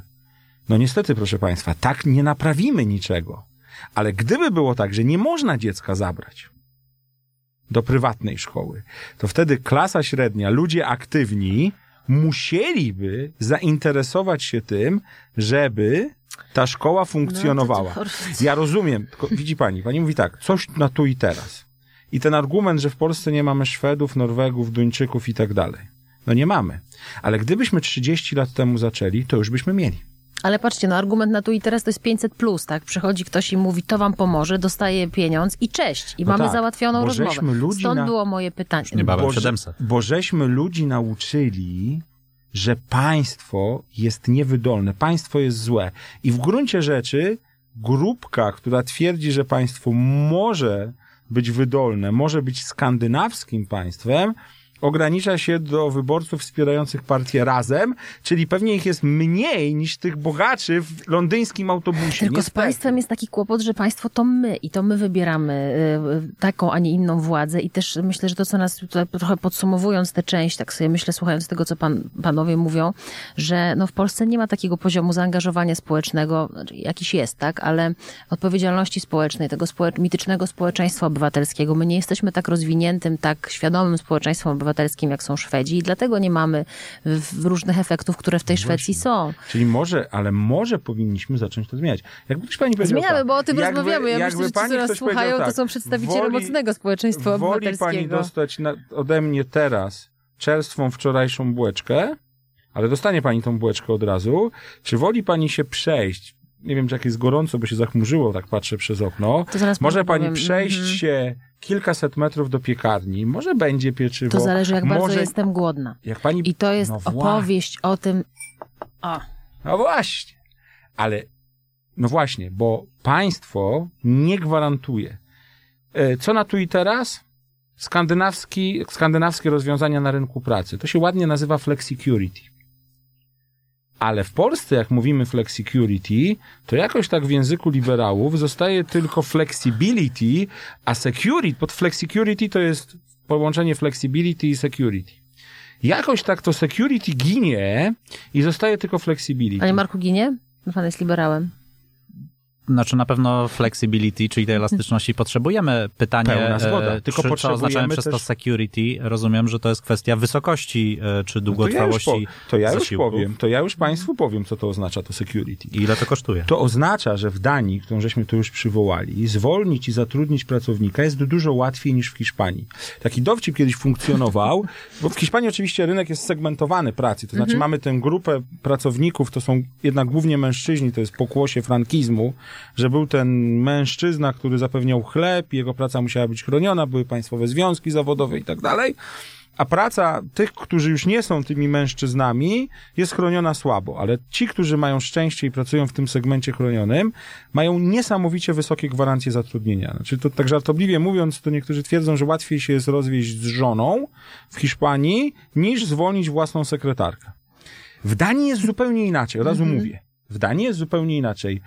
Ten komponent flexibility jest nieporównywalny. Rynek pracy w skandynawski jest dużo bardziej elastyczny niż rynek pracy, tak, północ-południe linia w krajach śródziemnomorskich. Ale jednocześnie wyobraźcie sobie Państwo, że jeżeli stracicie pracę w Danii, to przez rok będziecie dostawać zasiłek dla bezrobotnych w wysokości 80% swojego ostatniego wynagrodzenia, ba, państwo wam jeszcze sfinansuje szkolenia. Żebyście mogli znaleźć, no... Przepraszam, że nawiązuję to. do przeszłości, ale na początku Ależ nie ma XXI wieku była taka ciekawa To sytuacja, taka że w Niemczech zamykano fabrykę Nokii w Bochum. I jednocześnie w Danii zamykano ostatnią fabrykę Lego. Lego to jest taki produkt y, sztandarowy duński, jak ktoś jest rodzicem No dziecka, musimy nam doskonale to wie. I wiecie państwo Co? Bez rodziców. Nie ma produkcji Lego już w Danii. Wszystkie fabryki zostały zamknięte. Ostatnia fabryka została zam zamknięta mniej więcej w tym czasie, kiedy zamykano fabrykę Noki. Noki w Bochum. I to wywołało gigantyczne protesty. Ale Między- zamknięcie Noki w E, Bochum, Nie, czy zamknięcie? Noki w Bochum, między innymi dlatego, że Nokia wtedy deklarowała, to też jest skądinąd skandynawskim przedsiębiorstwem, ale to zupełnie inna kwestia, Nokia deklarowała, że przenosi fabrykę, zdaje się, że do Rumunii, dlatego, że chce zarabiać więcej. Ta fabryka w Bochum była dochodowa, tylko była nie dosyć dochodowa, jak fabryka w Rumunii. To oczywiście wywołało protesty, rząd na Dreni Westfalii się w to włączył i tak dalej. A dlaczego pan o tym opowiada? Dlatego, że w tym samym momencie zamknięto ostatnią fabrykę Lego w Danii i nikt o tym nie słyszał, ale między innymi dlatego, że zasiłki wynosiły 80% Że zaopiekowano się i tymi. po roku Okej. każdy pracownik tej fabryki Lego w Danii Mhm. już miał nową pracę. No to jest rozmowa o polskich równie- kopalniach, tak? O i zamykaniu równie- kopalni i kwalifikowaniu na równie- przykład górników, tak? Równie, Mhm. y, tak samo zabezpieczoną i tak dalej. No dobra, to, to zabezpieczenie i ten system taki rynku pracy to jest oczywiście długofalowo i, i raczej idziemy po świeżą bułkę niż jemy czerstwą. Panie Marku, pański komentarz do tego, słowo uzupełnienia? No, dla, dla mnie to oczywiście brzmi bardzo kusząco, jak e, słucham, ale pojawiają się pewne ostrzegawcze lampki. Po pierwsze, ktoś za te wysokie zasiłki musi zapłacić. Najprawdopodobniej e, tutaj rozwiązaniem podatki. e, będą po prostu wyższe składki. Już teraz jakby e, z, płacimy w ramach e, umów o pracę składki na ubezpieczenia społeczne. Po prostu e, taka składka musiałaby wzrosnąć, żeby też i te zasiłki mogły być wyższe. Pytanie, czy w polskich warunkach jest wola do tego, aby e, również osoby o nie o takich wysokich dochodach płaciły więcej składek na ubezpieczenia społeczne, tak? Bo nie mówimy o podatkach. Drugi problem jest taki, w jaki sposób e, monitorować, co dzieje się z tymi osobami, e, które są na tym zasiłku i na ile system nie jest, e, że tak powiem, oszukiwany. Jak parę mm, miesięcy, znaczy parę lat już temu, nie, przed, przed pandemią, zaraz przed pandemią, to już teraz ciężko tego, ale, gubi, ale tak, było. miałem okazję być w Paryżu, rozmawiać ze znajomymi i ze znajoma, która straciła tam pracę, no i myślałem, że jest taka przerażona. A on mówi, nie, jest chômage, to się bodajże nazywa, e, zasiłek na bezrobotnych i ona przez e, wiele miesięcy mogła sobie w tym Paryżu w sposób dość e, komfortowy, poz, pozwalało to na przeżycie w Paryżu i mieszkanie tam osobie, która przyjechała z Polski. Co więcej powiedziała, że wielu obcokrajowców, mając już ten zasiłek, wyjeżdża do swoich krajów zamieszkania, gdzie życie jest tańsze, typu na Węgry, do Polski, do, do Czech. Korzysta z tego zasiłku, więc mamy teraz wytłumaczenie, co może w promować na przykład e, prawicę e, francuską, kiedy słyszą o tego typu przypadkach osób przyjeżdżających z innych krajów, które z tego systemu ko- korzystają, no ale załóżmy, że te osoby z Polski już nigdy by nie wyjeżdżały. Na ile jesteśmy w stanie stworzyć takie mechanizmy, które sprawią, że te osoby aktywnie poszukują pracy, bo celem nie jest e, przekazanie tego rocznego zasiłku i teraz człowieku żyj sobie wygodnie i I cześć. I, i, i cześć, Mhm. tylko cel jest taki, żeby on jak najszybciej znalazł inną pracę Wrócił do naszego systemu, pracę, żeby był... pracę, która jest jakby proporcjonalna do jego jakby możliwości i Części. doświadczenia, e, a nie sytuacji, w której, nie wiem, osoba zwalniana e, z fabryki pracująca na taśmie, nie wiem, produkcji klocków, może Lego nie ma w Polsce, jakichś innych w Polsce, Mhm. nagle powiedziała, no nie, ale ja teraz to chcę mieć pracę prezesa, tak, dyrektora jakiejś fabryki e, i będzie odmawiała przyjmowania kolejnych ofert tylko dlatego, że nie będzie to praca za 10 tysięcy złotych i tego. Pytanie, czy jesteśmy w stanie zbudować taki system monitoringu, bo zakładam, że w krajach skandynawskich e, takiego, takie nadużywanie jest na pewno mniejsze niż we Francji.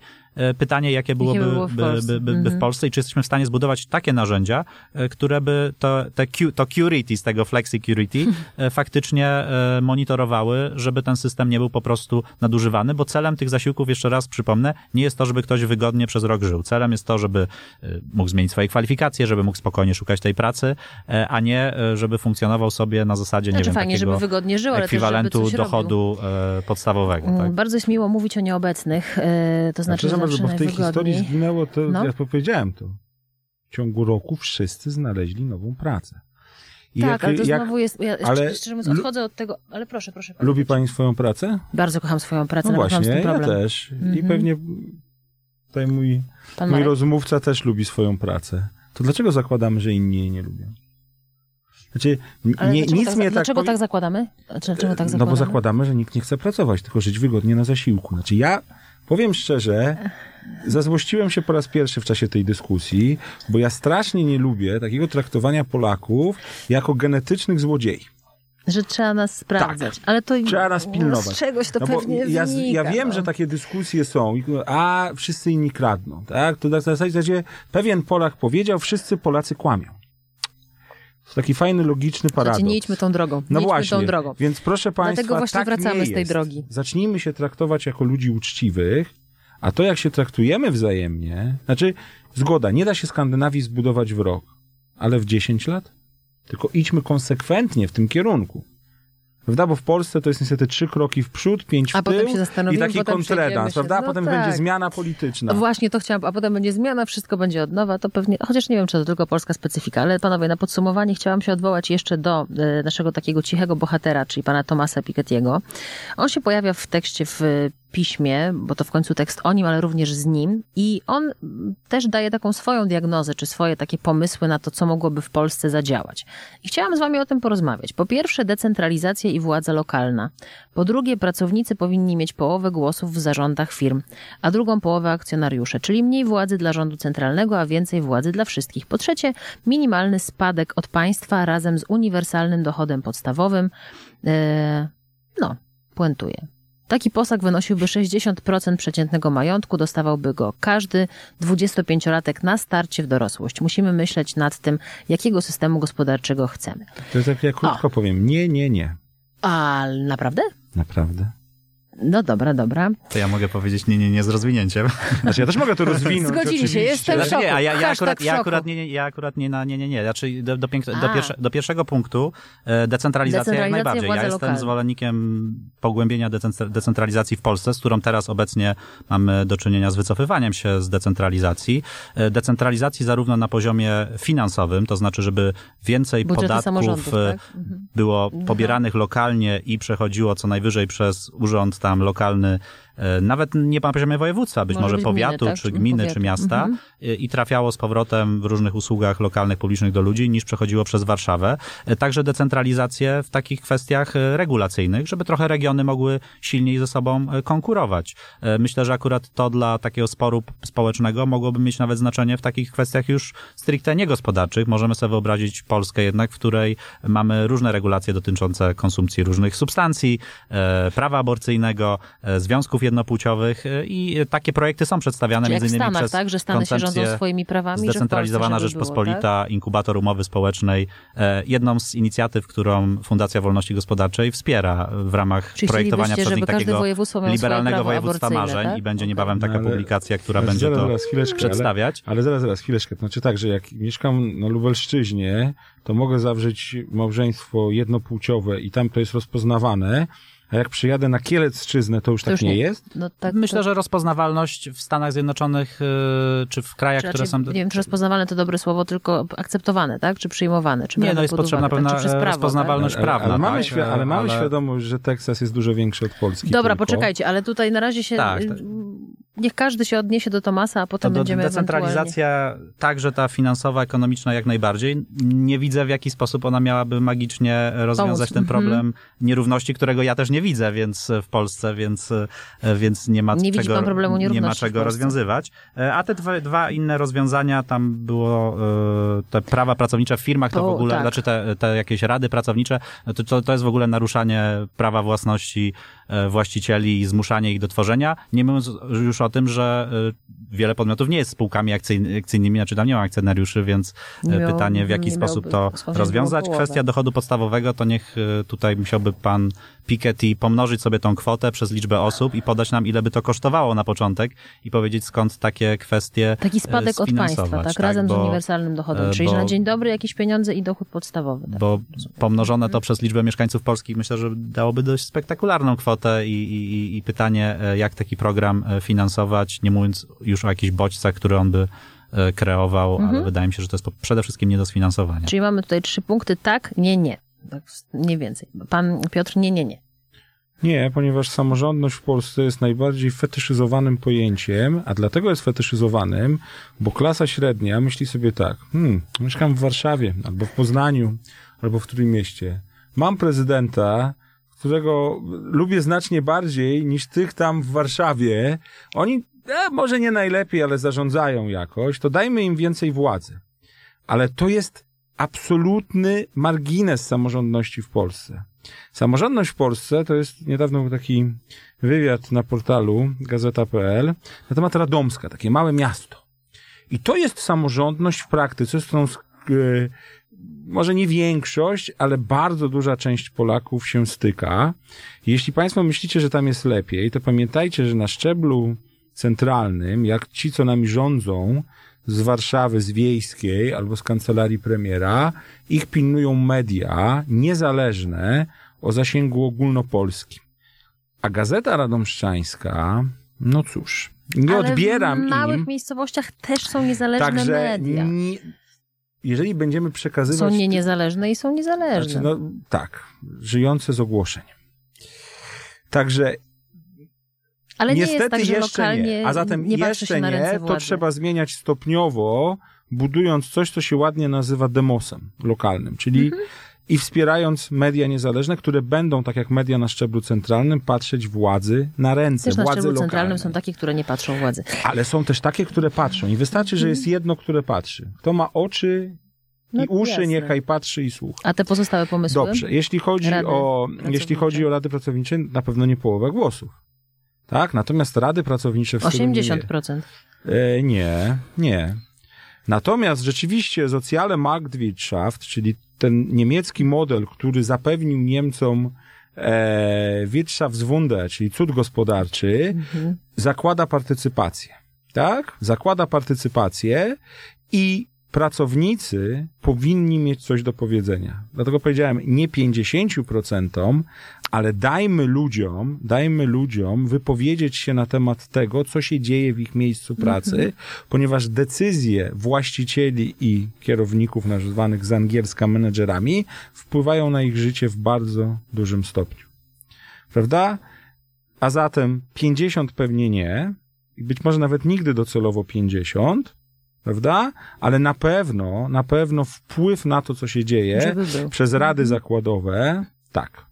A I dochód, dochód, spadek, tak, spadek od no, państwa dla, na starcie dla dwudziestoparolatków i jeszcze właśnie dochód podstawowy, uniwersalny. No, nas na to nie stać po prostu. Tak? Nas na to nie stać. Znowuż, ja, w przeciwieństwie do pana Piketty'ego, jestem absolutnym przeciwnikiem transferów. Uważam, że transferów w systemie powinno być tak mało, jak to jest tylko możliwe, a dochód podstawowy jest transferem. Nie o to chodzi. Znaczy, ja mam wrażenie, że my żeśmy zatoczyli takie koło, bo pomysł na dochód podstawowy bezwarunkowy to jest pomysł Miltona Friedmana w gruncie rzeczy. To jest pomysł liberałów. To liberałowie to wymyślili. Jakim cudem nagle człowiek, który identyfikuje się jakoś z lewicą, jeśli chodzi o francuskie środowisko Mhm. polityczne, nagle zaczyna promować ten pomysł, to ja nie wiem. Znaczy to, to nie jest pomysł lewicowy, to nie jest lewicowa agenda, to jest agenda liberalna, tak? Dajmy każdemu pieniądze i radź sobie, no bo jeżeli dajemy dochód podstawowy, no to cudów nie ma. Nas na ten dochód absolutnie nie, Nie stać stać. w tej chwili, ale nawet gdybyśmy się zarżnęli, no to wtedy już nie będziemy niczego innego finansować. Masz dochód podstawowy, fruwaj człowieku, radź sobie sam. To na koniec jeszcze pytanie, panie Marku, nie ma w Polsce nierówności społecznych? Nierówności są praktycznie w każdym kraju. Nie, nie, nie, nie. nie ma, bo pan powiedział takie zdanie. Y, Przed chwilą tutaj w toku naszej rozmowy, że nierówności, których w Polsce moim zdaniem nie ma. Nie, nie ma problemu nierówności. W tym sensie, że Problemu nie, ma, że nie ma problemu zbyt wysokich czy zbyt właśnie. niskich nierówności. To takiego problemu y, nie ma. Te równo, nierówności e, mogą trochę rosnąć, będą trochę spadać. Ważne, żeby ludzie mogli migrować z różnych tych znowu użyję ekonomicznego sformułowania, decyli dochodowych w sposób swobodny. E, Raz będą w grupie lepszej, raz w grupie gorszej i żeby w ogóle ten cały tort rósł, wtedy też e, osobom, które mają niższe dochody, będzie się ta sytuacja poprawiać, a to, że będziemy mieć e, pięciu miliarderów na liście światowej e, Forbesa, bo nadal mamy zbyt mało takich bardzo majętnych ludzi i takich też chciałbym widzieć więcej na skalę globalną, czy będzie ich 15, e, no to myślę, że im więcej, tym lepiej powinniśmy być dumni z tego, że niektóre polskie firmy osiągają e, globalne sukcesy, a jednocześnie budować taką politykę, która sprawia, że osób w Polsce żyjących w skrajnej będzie, jak będzie, będzie jak najmniej. Za 12% kosztów 500 plus można było wyciągnąć e, e, dzieci z ubóstwa, tak? I nie robić całej tej otaczki propagandowej. E, to liczył Co to zespół. znaczy za 12%? 12% kosztów tego całego programu, czyli można było wydać 12% Czyli zamiast pieniędzy wydać, tak, e, i skupić się tylko na programie, który wyciągałby e, te Okej, rodziny, których rozumiem. dzieci żyją w ubóstwie z tego ubóstwa i tylko takie programy zbudować zamiast powszech, powszechnych transferów. Ale 500 plus też wyciągnęło, na przykład sprawiło, że sporo dzieci pojechało pierwszy raz na wakacje na przykład. Tak, ale można było to zrobić w sposób bardziej efektywny, a y, 88%, jeżeli nie na obniżkę podatków, czego ja bym był zwolennikiem, to chociaż na poprawę tych usług publicznych. Nie rozwijamy które, już które, wątku które myślę, że e, mój podatków. przedmówca i pan, pan doktor e, byłby entuzjastą. Nie, pa- Panie Piotrze, nie ma w Polsce problemu nierówności społecznej? Jest gigantyczne. I właśnie cieszę się, że pani używa słowa społecznych, bo nie dochodowych właśnie, nie majątkowych, Nie tylko, ekonomicznych? tylko społecznych. Ten problem zaczyna się w momencie, w którym dzieci idą do przedszkola. Niektóre idą, a niektóre nie idą. Tych zaniedbań, które są na tym etapie, potem Czemu nie idą? Przecież są pa- państwowe przedszkola, są dostępne dla wszystkich, No, ale nie w ma dużych- miejsc w tych w dużych, przedszkolach. mie- w dużych miastach oczywiście, Okej. tak, no jak najbardziej. Mhm. Potem jest szkoła podstawowa. I zaczynają się, tak? Prywatna, społeczna Mhm. jest lepsza, tak? Później mamy szkoły ponadpodstawowe. To są nierówności. Jeżeli mówimy o równości szans, to to jest zaprzeczenie równości szans. To jest zaprzeczenie równości szans. Bo nawet jeżeli się zgodzimy, że nie, nie interesuje nas równość wyniku, tylko równość szans, to rów, równości szans sprzyja system edukacyjny, a on w Polsce nie niweluje nierówności. Tak? I konsekwencją tego jest następnie rozwarstwienie dochodów, a kumulujące się dochody prowadzą do rozwarstwienia majątku. Nie mam problemu z tym, żeby byli polscy miliarderzy. Pod warunkiem, że szkoła w Polsce finansowana ze środków publicznych, bo bon edukacyjny to też są środki publiczne przecież, prawda? Państwo nie musi produkować edukacji, ale musi ją finansować. Prawda? Będzie dawać dzieciom równe szanse. To znaczy na przykład, że wszystkie dzieci będą się uczyć angielskiego na tym samym poziomie, a nie mnie stać, więc ja synowi kupię dodatkowe lekcje angielskiego, a jak kogoś nie stać, to ma nauczyć się angielskiego tylko w szkole. Da się? Da się, pewnie, ale jest dużo trudniej. Lekcje informatyki, prawda? Dobrze wyposażona biblioteka, wycieczki do muzeum i tak dalej, i tak dalej, i tak dalej.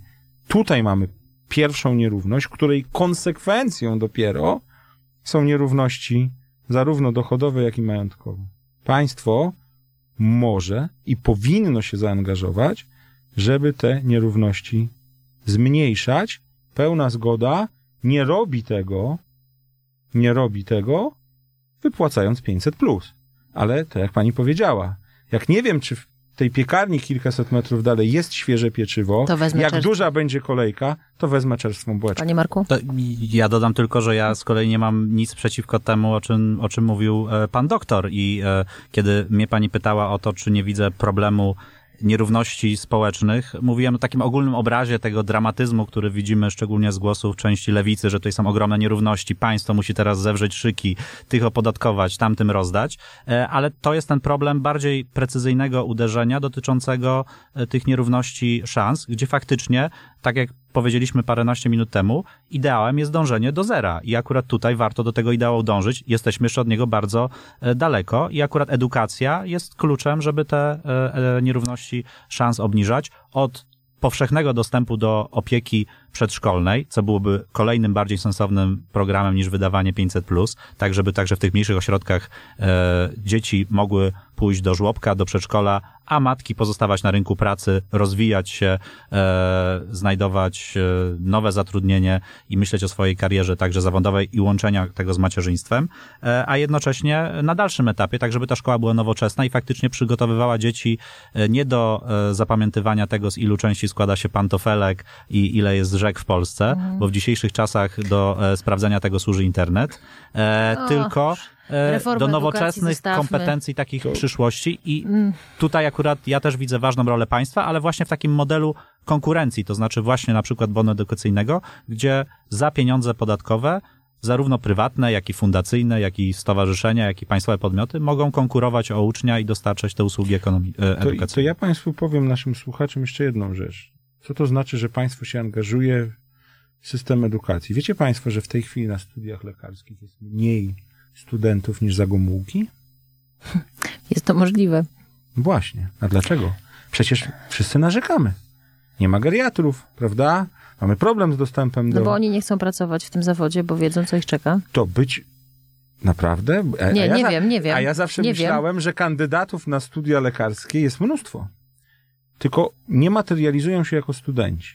No to wracamy do tego, co pan Marek powiedział, czyli domykania zawodów. Prawda? W czyim interesie jest, żeby było mało nowych lekarzy? W interesie chorych?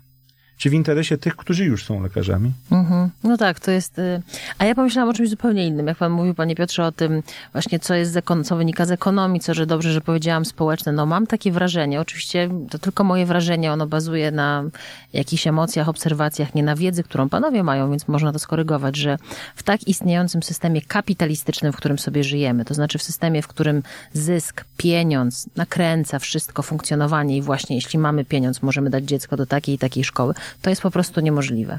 Że ten system na ten, w takiej formie, w jakiej go obserwujemy, to jak bardzo rozwinęła się dyktatura pieniądza i posiadania pieniędzy, to nie jest do, do wyczyszczenia problem nierówności społecznych. Znaczy, ja myślę sobie, że jak pani tak powiedziała i zakładam, że, że mówi pani szczerze, oczywiście, bo zawsze zakładam, że moi rozmówcy mówią szczerze, e, to rzeczywiście go nigdy nie rozwiążemy, bo my nie chcemy go rozwiązać. Bo jeżeli ktoś tak mówi, że się nie da, no to od razu mówi, No to rezygnuje. Prowoku... A jak się da? A nie, ale możecie... No ale to, da się? no to zróbmy coś, tak? To zróbmy coś. Tak? Wszystkich nie wywalą, wszystkich nie zwolnią, prawda? Przestańmy być freeriderami systemu, moszcząc sobie gdzieś na boczku niszę i zacznijmy myśli, myśleć, no właśnie, pani się śmieje teraz. Bo ja sobie nie moszczę wie- niszę. Nie, ja się uśmiecham, bo ja jestem z Właśnie. tych, którzy sobie moszczą niszę, ale No na szczęście nie jestem y, No ekonomistką. No każdy, kto sobie mości niszę, no to mówi, że się nie da. A jak mówi, że się nie da, to tak naprawdę mówi, wcale mi nie zależy. Na systemie, jakby, tak? na Na, zmianie, na większych... na zmianie innych. generalnej, tak? Nie da się niczego zmienić. No to jeżeli ja nie wierzę, że się da zmienić, to w ogóle nie zaczynam działać w kierunku zmian. Panie Marku? No, ja myślę, że przez, w czasie naszej rozmowy mówiliśmy o wielu rzeczach, które warto tutaj zmienić i to nie są rzeczy, które by przewracały do góry cały, Cały model gospodarczy, Jasne, tylko model. zmieniały Mhm. pewne e, rozwiązania w ramach tego systemu. E, Kapitalizm nie jest ustrojem idealnym, ale jest najlepszym ustrojem, jaki do tej pory testowaliśmy, testujemy Pełna i zgoda. potrafimy sobie wyobrazić. Podobnie jak jest z z demokracją. Ale, ale wiemy, że w Skandynawii też jest. Znaczy, znowuż, to, co mnie denerwuje niesamowicie. Szwedzki socjalizm. Ale jaki szwedzki socjalizm? To są kraje kapitalistyczne par excellence. Tylko, że zupełnie inaczej zbudowaną systemem podatkowym i systemem wsparcia społecznego. Jeżeli powiedzieliśmy, że Polska jest bardziej socjalistyczna, jeżeli Niż patrzymy tak. na swobodę prowadzenia działalności gospodarczej. Czy to zerwijmy z tym, nie, w ogóle nie powtarzajmy tego, prawda? To, to, ja mam taki test prywatny, który oddziela ludzi inteligentnych od No nieinteligentnych. nie wiem, nie wiem, czy jesteśmy gotowi. Myślę, że państwo zda, zdacie go z, śpiewająco. Można odpowiedzieć Ludzie anonimowo. nieinteligentni to są ludzie, którzy nieironicznie mówią średnia nie ma sensu, bo jak idę z psem, to średnio mamy trzy nogi. Jeżeli ktoś tak mówi, to ja właśnie nie prowadzę z nim żadnego dialogu, bo to jest tak głupie. A dlaczego jest głupie? Dlatego, że średnia nie ma żadnej interpretacji, jeżeli wyciągamy ją na podstawie dwóch obserwacji. To wie każdy, kto uczył się przez dwie minuty statystyki. Więc jeżeli ktoś tak mówi nieironicznie, postmodernistycznie, to no nie mam więcej pytań. To jest, to jest ten sam typ człowieka, który mówi puszka z Pandorą. A to był jeden człowiek, jedna kobieta. Ale wie pan, że jest Prawda? takie powiedzenie o statystyce, że statystyka jest jak bikini. Dużo pokazuje, ale najlepsze ukrywa. Doktor Piotr Maszczyk, Marek Tatała, e, goście podcastu e, Premiera Pisma. Jeżeli panowie chcą coś dorzucić, to proszę. Ja obiecuję, drodzy państwo, następującą rzecz. Ja się doszkolę z tych modeli różnych szwedzkich, o których panowie mówili i spotkamy się w tym gronie jeszcze i porozmawiamy, bo dla mnie to była bardzo ciekawa rozmowa. Mam nadzieję, że dla państwa, że panowie się nie nudzili, będąc u nas w studiu, a państwo, którzy nas słuchali, e, no też dowiedzieli się wielu rzeczy i mam takie wrażenie, że jeżeli słuchali państwo tego w gronie szerszym, to będziecie dyskutować dalej w tym gronie na temat tego, co tu padło. Dziękuję panom bardzo. Bardzo dziękuję. To była przyjemność. Dziękuję i liczę na kolejne spotkanie. Partnerem wydarzenia jest kancelaria CMS.